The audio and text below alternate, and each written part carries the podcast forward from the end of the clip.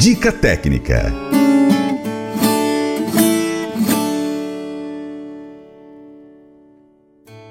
E o seu Paracatu Rural está recebendo hoje Fabrício Andrade, engenheiro agrônomo, ele que esteve aqui recentemente, né, trazendo para a gente informações a respeito de ensilagem para você alimentar o seu gado. A gente falou semana passada sobre ensilagem de milho, ensilagem de sorgo, também de capiaçu. E hoje a gente vai receber aqui o Fabrício para poder é, trazer respostas de alguns questionamentos quanto a esse, a esse, processo de ensilagem. Bom dia, Fabrício, bem-vindo mais uma vez ao Paracatu Rural. Bom dia, Francis. Bom dia aos ouvintes do Paracatu Rural. Então vamos lá, né? Fabrício, eu agora quero te fazer uma pergunta. O Francis de Oliveira. É, produtor rural aqui da nossa região costuma fazer, além de ensilagem de milho, também ensilagem de cana-de-açúcar. Qual a diferença entre uh, uh, os dois processos é, em relação a, ao plantio, em relação ao ponto de corte, em relação ao corte propriamente dito, né, o equipamento que vai ser utilizado e o resultado disso lá na teteira, lá na, na ordenhadeira? A diferença entre os dois existe uma distância muito grande, né? Porque o milho é uma cultura de, de 100 dias, de 190 dias. E a cana-de-açúcar é uma cultura de um ano. Então hum. você plantou milho, daqui 90 dias está colhendo a cana-de-açúcar. Quando você planta ela, daqui um ano você tava, vai estar tá colhendo essa cana. O ponto de colheita também é, é totalmente diferente. O milho você tem o ponto de colheita com 30 a 35% de matéria seca, que é quando a semente está com seu ponto ideal entre o amido e a consistência. Então o grão não pode ser tão duro, mas também não pode ser tão mole. Então você tem que fazer o equilíbrio entre essas duas consistências físicas e também a consistência e também a condição bioquímica, que é quando o milho tem o seu alto a alta quantidade de amido depositada no grão. É quando nós falamos que o milho está acima um pouquinho do ponto de pamonha ou 50% da linha do leite. Aí ele vai estar com mais ou menos 30 a 35% de matéria seca. O ponto de colheita da cana é quando a cana está no seu alto, no seu mais alto teor de açúcar, que nós chamamos de grau Brix. Como é que eu faço para descobrir se a cana está no seu máximo teor de açúcar, de cal, de garapa dentro dela? Uhum. Eu vou arrumar uma faca pontuda, enfia essa faca com a ponta bem fina, pontuda, né, na cana. Você vai rodar a faca, se a, se a cana der um estralo, é porque ela está no seu ponto ideal de matéria seca, seu uhum. ponto ideal de grau Brix, de açúcar, para você fazer a ensilagem. Então são duas culturas totalmente diferentes. O milho, você tem é, grandes quantidades de carboidrato solúvel, para poder fazer a fermentação lática dentro do silo, que é o amido, a cana também tem carboidrato, só que é um carboidrato diferente. Agora lá nós temos sacarose, uhum. que é a garapa, que é diferente do amido. Amido é um tipo de açúcar. A sacarose é outro tipo de açúcar. É uma, então são, são açúcares diferentes que têm, portanto, comportamento diferente quando, quando você vai colocar esses materiais para fermentar. Por isso que quando vai fazer silagem de milho, não, o produtor não tem tanta preocupação com o inoculante, porque o milho, até sem inoculante, ele consegue fermentar. Uhum. Não seria uma obrigatoriedade você, você é, aplicar inoculante no milho. Você pode aplicar inoculante no milho, deve aplicar, porque você consegue melhorar a qualidade da, da silagem. Agora, no caso da cana, não tem como você fazer uma silagem de cana sem inoculante. Obrigatoriamente você tem que usar o inoculante. Por quê? Porque a cana é muito fibrosa. Além de muito fibrosa, ela tem uma fermentação diferente. Então, você, ali pode ocorrer uma fermentação alcoólica. Né? A cana, uhum. a silagem pode ficar com cheiro de pinga. Uhum. Se você não fizer a inoculação com as bactérias corretas, cada bactéria serve para a planta correspondente. A cana, portanto, é uma cultura que chega também a 30% de matéria seca quando você vai ensilar ela. Tem mais matéria seca do que os capins. Lembrando que a qualidade da silagem da cana é inferior à qualidade da silagem do milho, porém a qualidade da silagem da cana é superior à qualidade da silagem do capiaçu, por exemplo, porque a silagem tem altos níveis de carboidrato em relação ao capiaçu. Uhum. E em relação ao sorgo, fica, ela é melhor ou é inferior ao sorgo? O sorgo é uma cultura que fica no meio. Após o milho vem o sorgo, então ele fica ah, entre. Tá. É, quando você vai fazer uma escala nutricional, uma escala de qualidade de silagem, lá no topo da escala tem a, a silagem de milho, lá embaixo tem silagem de capiaçu, um pouco acima tem a silagem de cana e no meio delas tem a silagem de sorgo. Então uhum. a silagem de sorgo é a segunda melhor silagem, desde que você saiba também escolher a época certa para poder fazer a ensilagem do sorgo, que é quando os cachos estão 50% maduros e 50% verdes, amolando faca contra faca para que a sementinha do sorgo possa ser esmagada. Uhum. A sementinha do sorgo dentro do busto do animal sem esmagar, ela não vale nada. Ela sai nas fezes do animal porque ela tem uma capa é, de parede celular muito grossa. Então, a semente de sorgo é muito difícil do animal digerir.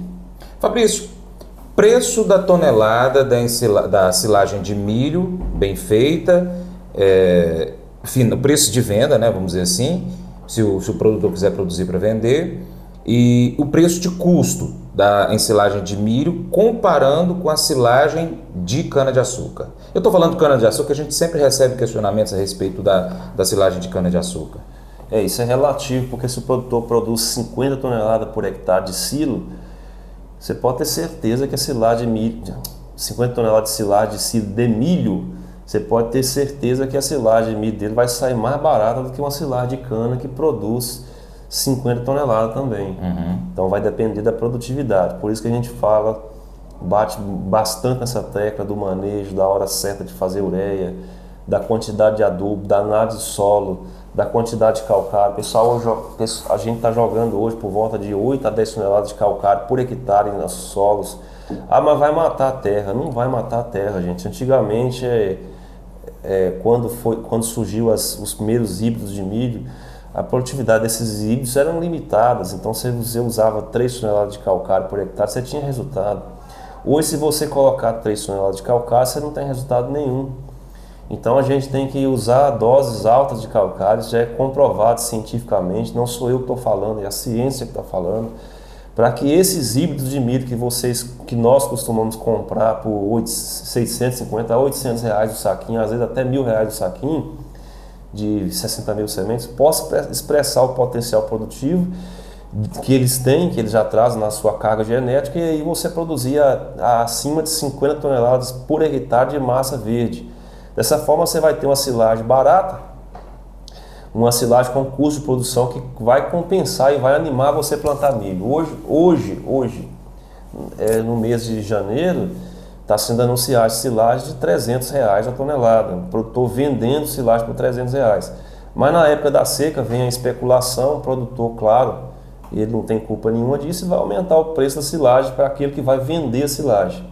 Aquele que vai usar a silagem, ele não se interessa em saber preço de silagem no mercado, porque ele quer transformar essa silagem em leite. Já o produtor que vende silagem, não, ele vai especular, ele vai é, ver o mercado, o comportamento e também a ansiedade e o desespero daqueles que estão sem comida para o gado. Muito bem. Eu vou deixar aqui no ar mais uma pergunta, Fabrício. Daqui a pouco a gente vai estar aqui no intervalo também dando uma olhada se tem questionamento aqui pelo Instagram. Mas eu quero te deixar uma pergunta que é o seguinte: silagem muito bem feita que o produtor fez ali. Ele pegou uma área, fez a silagem com milho, com um plantio bacana, compactou bacana. A hora que ele abriu o silo, está perfeitinha a silagem dele e também fez a silagem de, de cana-de-açúcar. Também da mesma forma, muito bem feita, tá top, top, top. Qual das duas vai dar um melhor resultado na ordenha? Mas você responde depois do recado dos nossos parceiros. Paracatu Rural, volta já! O Colégio Atenas conta com uma estrutura que oportuniza a vivência de experiências positivas e traz essa oportunidade junto a grandes professores, verdadeiros guias que realmente inspiram para o bem e fazem toda a diferença. O resultado é a formação de alunos confiantes e otimistas, o que os torna campeões desde já. Esta é a nossa prioridade: inspirar, vivenciar, transformar. Colégio Atenas. Matrículas abertas. 3671 3399. Dica técnica. Bom, Fabrício Andrade está aqui respondendo questionamentos sobre ensilagem. Bem, no bloco anterior eu deixei uma pergunta no ar aqui, que é o, a questão do, do o produtor rural ele tem a silagem de milho e tem a silagem de cana de açúcar. As duas silagens foram muito bem feitas, Fabrício. E aí, o que que vai dar? O que que esse produtor rural vai fornecer em cada uma desses dois casos, né, da silagem de milho e para a silagem de, de cana-de-açúcar e o que essas duas silagens vão responder nesse gado lá na ordenha, lá no, no tambor. Bom, vamos partir com uma regra para que o produtor possa é, carregar com ele essa regra. A silagem de milho ela é a rainha das silagens. Não existe silagem melhor do que a silagem de milho. Por que, que não existe a silagem melhor do que a silagem de milho? porque ela tem algumas características, alguns atributos que faz dela a melhor silagem para que uma vaca possa produzir leite. Vamos lá, vamos, vamos enumerar algumas. Uhum. A silagem de milho em relação à silagem de cana, ela é menos fibrosa. A cana, por ser uma, uma planta pesada, se você pega um tolete de cana, por exemplo, e arremessar em, em direção a alguém, você pode machucar a pessoa. Uhum. Agora imagina você cortando um pé de milho e, e, e arremessando ele em direção a alguém, essa, esse pé de milho nem vai, ele nem chega a dois metros de distância, né? Porque uhum. ele é leve. A cana não, a cana você consegue jogar ela aí, sei lá, uns 20 metros de distância, dependendo da sua força. Uhum. Isso por causa do seu peso e a sua densidade. Então a cana, ela é uma planta pesada para que ela não caia no chão com o vento ou com o próprio peso dela, a natureza fez uma substância chamada lignina. Essa substância é a fibra da cana, é uhum. é quem faz a cana ficar firme. É o que nós chamamos de. É o pessoal costuma falar assim: ah, Fulano, Beltrano tem fibra, né? Uhum. Que é uma pessoa firme, uma pessoa dura. Então, a fibra da cana faz com que ela seja é, protegida de um eventual vento, do próprio peso dela, ela não venha tombar no chão. Uhum. E isso quando ela está nova, porque quando ela está muito velha, nem a própria fibra dela segura, né? Ela entorta e cai. Uhum. O milho, ao contrário, ele não tem essa fibra. Aliás, ele tem essa fibra, só que essa fibra dele é menor, é de uma qualidade melhor do que a da cana. E por ser uma qualidade melhor do que a da cana para o animal, essa fibra não é uma qualidade melhor para o pé de milho. Qualquer ventinho que dá vai derrubar o pé de milho. Uhum. Então, lá na barriga da, da vaca, essa, a fibra do milho é mais digestível do que a fibra da cana. Certo. Isso significa que ele, essa, essa fibra vai degradar de forma mais fácil. É, falando de uma forma mais prática, para para o produtor entender melhor. Quando a vaca come silagem de cana, ela fica embuchada. Uhum. Ela come um pouquinho e não come mais. E ela vai demorar mais tempo para voltar ao coxo. Certo. Porque aquela cana que ela comeu que está muito fibrosa, fica lá no bucho, empossada, até o bucho da vaca conseguir, até o rumen, conseguir digerir, conseguir triturar, conseguir dissolver aquela fibra pesada. Uhum. Já a silagem de milho, a fibra da silagem de milho, ela é mais fácil de ser degradada para no, na, dentro da barriga, no bucho, no rumo do animal. Então a vaca foi lá, comeu um pouquinho de silagem de milho. Daqui a pouco ela está com fome de novo, vai comer mais. Por quê? Uhum. Porque é mais fácil de ser degradada. Então quem, quem eu estou falando de fibra por quê? Porque quem manda no consumo é a fibra. Uhum. Agora aí tem outros atributos que a silagem de milho ganha da silagem de cana. Por exemplo, o amido. O milho tem o amido, que é um carboidrato, é um açúcar que está presente no grão. A, a, cana, como ela não tem grão, ela não tem amido, ela tem outro tipo de açúcar que é a sacarose. Uhum. Dentro da barriga da vaca, o amido funciona de forma melhor e inclusive na qualidade do leite. O, a a, as vacas que comem silagem de milho, além de produzir mais leite, porque elas conseguem consumir mais e uma silagem de melhor qualidade, ela também tem mais sólidos como gordura, proteína, extrato cítricos engordurado e outros mais. Muito bom. Fabrício, você falou lá atrás sobre questão de preço da semente do milho para poder utilizar, que varia aí na faixa de 600, pode chegar até mil reais. É, na ponta do lápis, se o produtor rural falar assim, eu vou pegar esse milho mais caro aqui, vou fazer um trabalho bem feito com um agrônomo, a, no final de tudo, o custo vai ficar mais barato, ele usando aí uma silagem melhor, com equipamento apropriado, com acompanhamento técnico de um engenheiro agrônomo? Ele vai ter um custo mais baixo em relação ao milho de 600 reais, por exemplo? Não, não. É, às vezes é melhor você usar o milho de 600 do uhum. que você usar o milho de mil reais. Entendi. Quem vai decidir isso é, é o técnico, seja o agrônomo, seja o técnico agrícola. Depende da região dele. Depende da região, depende do solo. É, os milhos, os milhos mais de tecnologia mais avançada, uhum. esses milhos mais caros, eles não são recomendados para pequeno produtor. Por quê? Porque geralmente esses milhos são direcionados para grão nós queremos milho para silagem. E milho para silagem são poucos. Você tem que observar também a resistência desse milho à cigarrinha, principalmente a cigarrinha, e também a, com relação a doenças como cercóspora né, e outras doenças de final de ciclo. Eu gosto de plantar o feroz. Uhum. Feroz é um milho da Singenta e ele tem se destacado aqui na, na região nossa e no noroeste de, de Minas porque ele é um milho que é dobrador de espiga, é um milho resistente, tem uma cana forte. Ah, é um milho que engrossa bastante a cana quando você faz a adubação correta, você faz a correção de solo. E é um milho que tem uma sanidade melhor que os outros. Uhum. Gosto também do 1051 da Grosseries, só que o 1051 tem a desvantagem de não ser transgênico. Uhum. E aí você vai ter que aplicar veneno para matar lagarta, que vai dar muita lagarta. Entendi. O feroz é, ele tem uma tolerância maior à cigarrinha. A cigarrinha é um problema, um problema maior do milho hoje, é a cigarrinha, não é lagarta mais. Uhum. É, tem também os milhos da Biomatrix, que são milhos muito bons, por exemplo, como o 3061. Tem também um outro milho a, da KWS, que é um milho muito bom também para silagem, cresce bastante, é um milho tolerante a, a essas condições que nós temos. Agora, Todos esses milhos que eu citei aqui, dessas empresas, eles não vão fazer milagre se você não tiver uma plantadeira ideal para você fazer o plantio. Uhum. O plantio, o capricho no plantio é quem vai nortear a lavoura inteira do milho.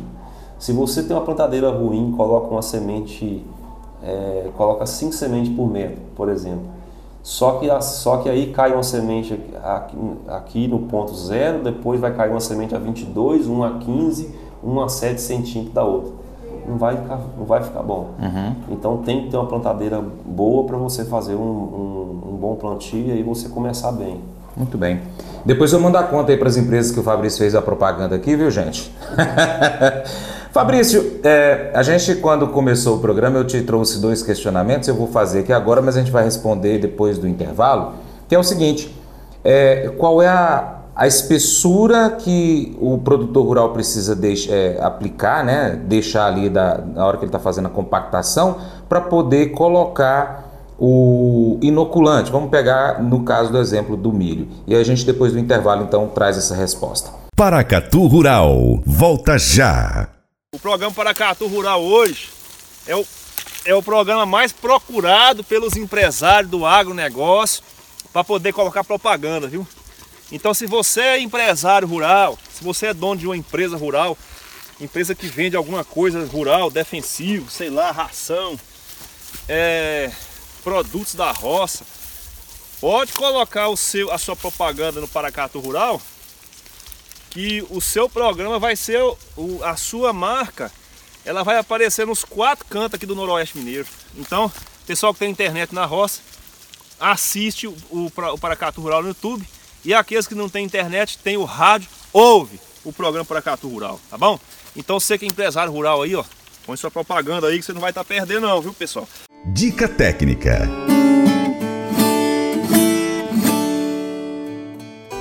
Fabrício Andrade está aqui com a gente respondendo alguns questionamentos sobre ensilagem. Fabrício, eu te fiz um questionamento anteriormente aqui.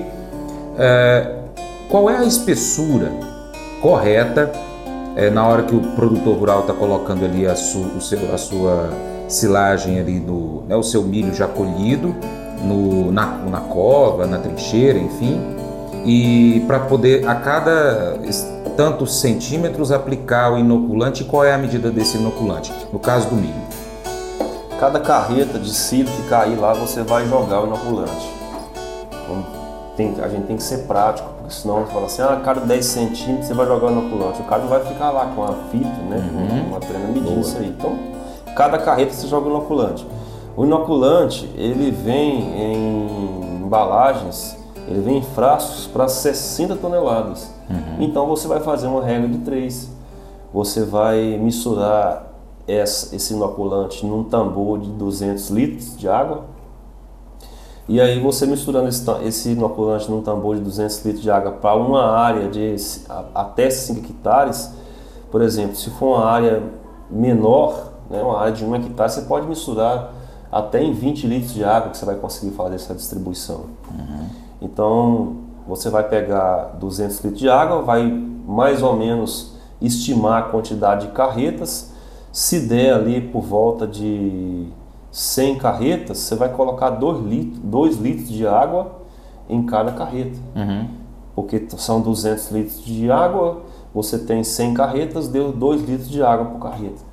Então, e aí você vai fazer essa, essa regrinha, você vai estimar. O produtor já sabe mais ou menos qual é a quantidade de carreta que dá a área dele. Uhum. Mesmo quando dá um pouco a mais, ele já sabe que, a quantidade que vai.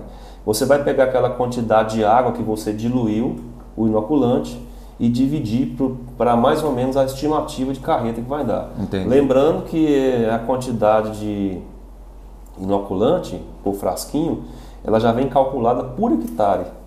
Porque geralmente um produtor que produz bem produz 60 toneladas por hectare. Um produtor que não produz bem produz 30. Então o frasco dele vai dar para 2 hectares, se ele não produzir bem. Uhum. Aí esse, isso aqui, isso aqui, França, não é para ninguém pegar essa entrevista aqui já ia, é, não, porque falou lá na rádio e tal, eu vou fazer. Tem que ter o auxílio de um profissional. Com certeza. Senão ele vai fazer errado, vai jogar inoculante fora. Fabrício, é, é, no caso, ele, ele coloca, espalha, compacta e coloca e aplica então o inoculante. É, Vai fazendo esse processo. Que, na hora, qual que, é o, qual que é a sequência? Né? Vamos lá na ordem cronológica. Jogou a, jogou a, a silagem no monte, aí vai vir um trator que vai espalhar essa silagem no monte, né? Esse trator pode ter uma lâmina ou pode não ter. Bom, ele vai espalhar, ele vai arrumar um jeito lá para poder espalhar aquele monte que foi jogado no silo.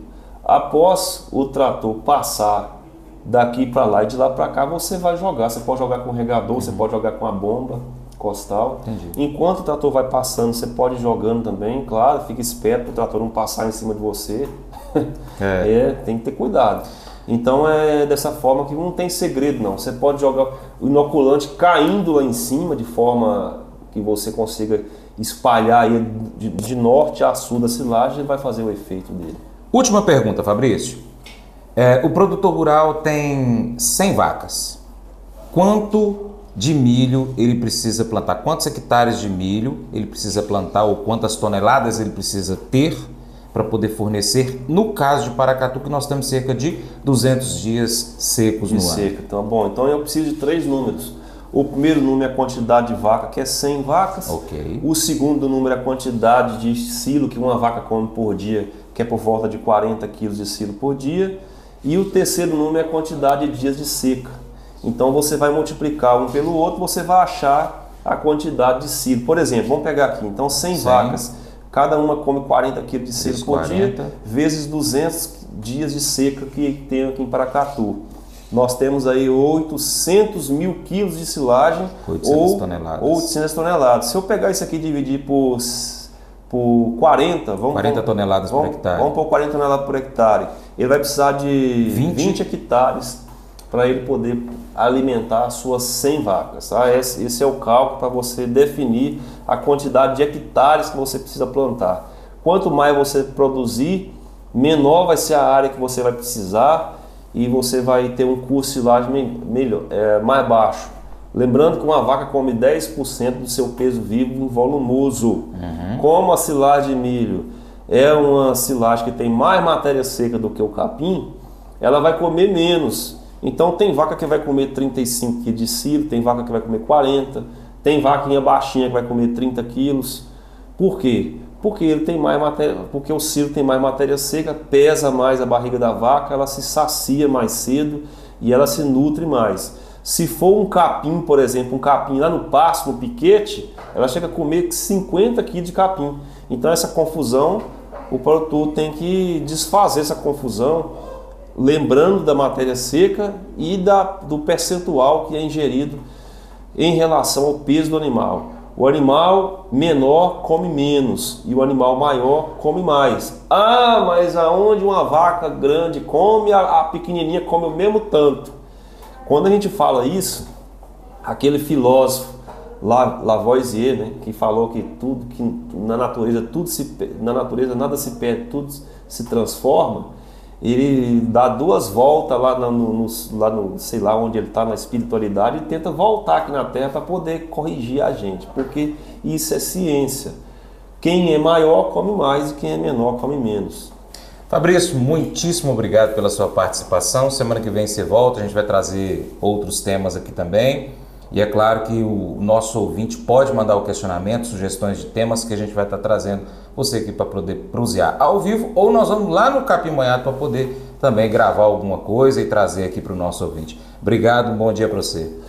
Obrigado, Francis. Vamos marcar um dia para a gente ir lá no sítio Capim Moiado. Você prometeu ir lá comer um frango caipira com nós. o frango tá grande, tá? E se ele virar galo, aí, aí, já era. Já era. Porque aí as galinhas não vão deixar ele morrer mais, porque elas vão apaixonar no galo. Se quiser falar diretamente com o Fabrício Andrade, no Instagram é o agrônomo underline agrônomo Fabrício Andrade. Só digitar lá, agrônomo Fabrício Andrade, já vai sair lá o meu Instagram, o meu canal no YouTube, tem vídeos diários. Se não for diário, toda semana tem vídeo para você é, entender esse processo de produção do leite. Um abraço a todos, tamo junto. Mas eu vou dizer uma coisa pra você, viu? É, se quiser colocar propaganda sua aqui nesse programa, ó, eu vou dizer um negócio, você vai ter um resultado bom demais, senhor. É isso mesmo, é facinho, facinho, senhor. Você pode entrar em contato com os meninos ligando o telefone deles. É o 38, é o 991810123. Bem fácil. É muito bom porque aí a sua empresa vai sair dentro de um programa que é ligado aí ao homem para a mulher do campo. É nós que vai estar tá assistindo e também vai ver sua propaganda. É bom ou não é, só? Chegou a hora daquele convite especial a você. Seja parceiro do Paracatu Rural. Primeiro você pode seguir as nossas redes sociais. Pesquise aí no seu aplicativo favorito por Paracatu Rural. Nós estamos no YouTube, no Instagram, no Facebook, Twitter, Telegram, Getter, Spotify, Deezer, TuneIn, iTunes, SoundCloud, Google Podcast e outros aplicativos. É só você pesquisar aí por Paracatu Rural. Também temos o site paracaturural.com que você pode colocar como sua página inicial. Você também pode curtir, comentar, salvar, marcar o Paracatu Rural nas suas publicações, compartilhar as nossas publicações, marcar os seus amigos, comentar os vídeos, os posts e os áudios. E se quiser, também pode apoiar o nosso programa de forma financeira com qualquer valor via Pix ou ser um patrocinador. Se você tem a sua empresa, o seu produto ou serviço e quer anunciar aqui conosco, entre em contato para saber mais. Nós precisamos de você para a gente continuar trazendo aqui as notícias e as informações do agronegócio brasileiro. Deixamos um grande abraço a todos que nos acompanham pelas nossas plataformas online, também pela TV Milagro e Rádio Boa Vista FM. Seu Paracato Rural fica por aqui. Muito obrigado pela sua atenção. Você planta, cuida, Deus dará o crescimento. Creia nisso. Até o próximo encontro, hein, gente? Deus te abençoe. Tchau, tchau.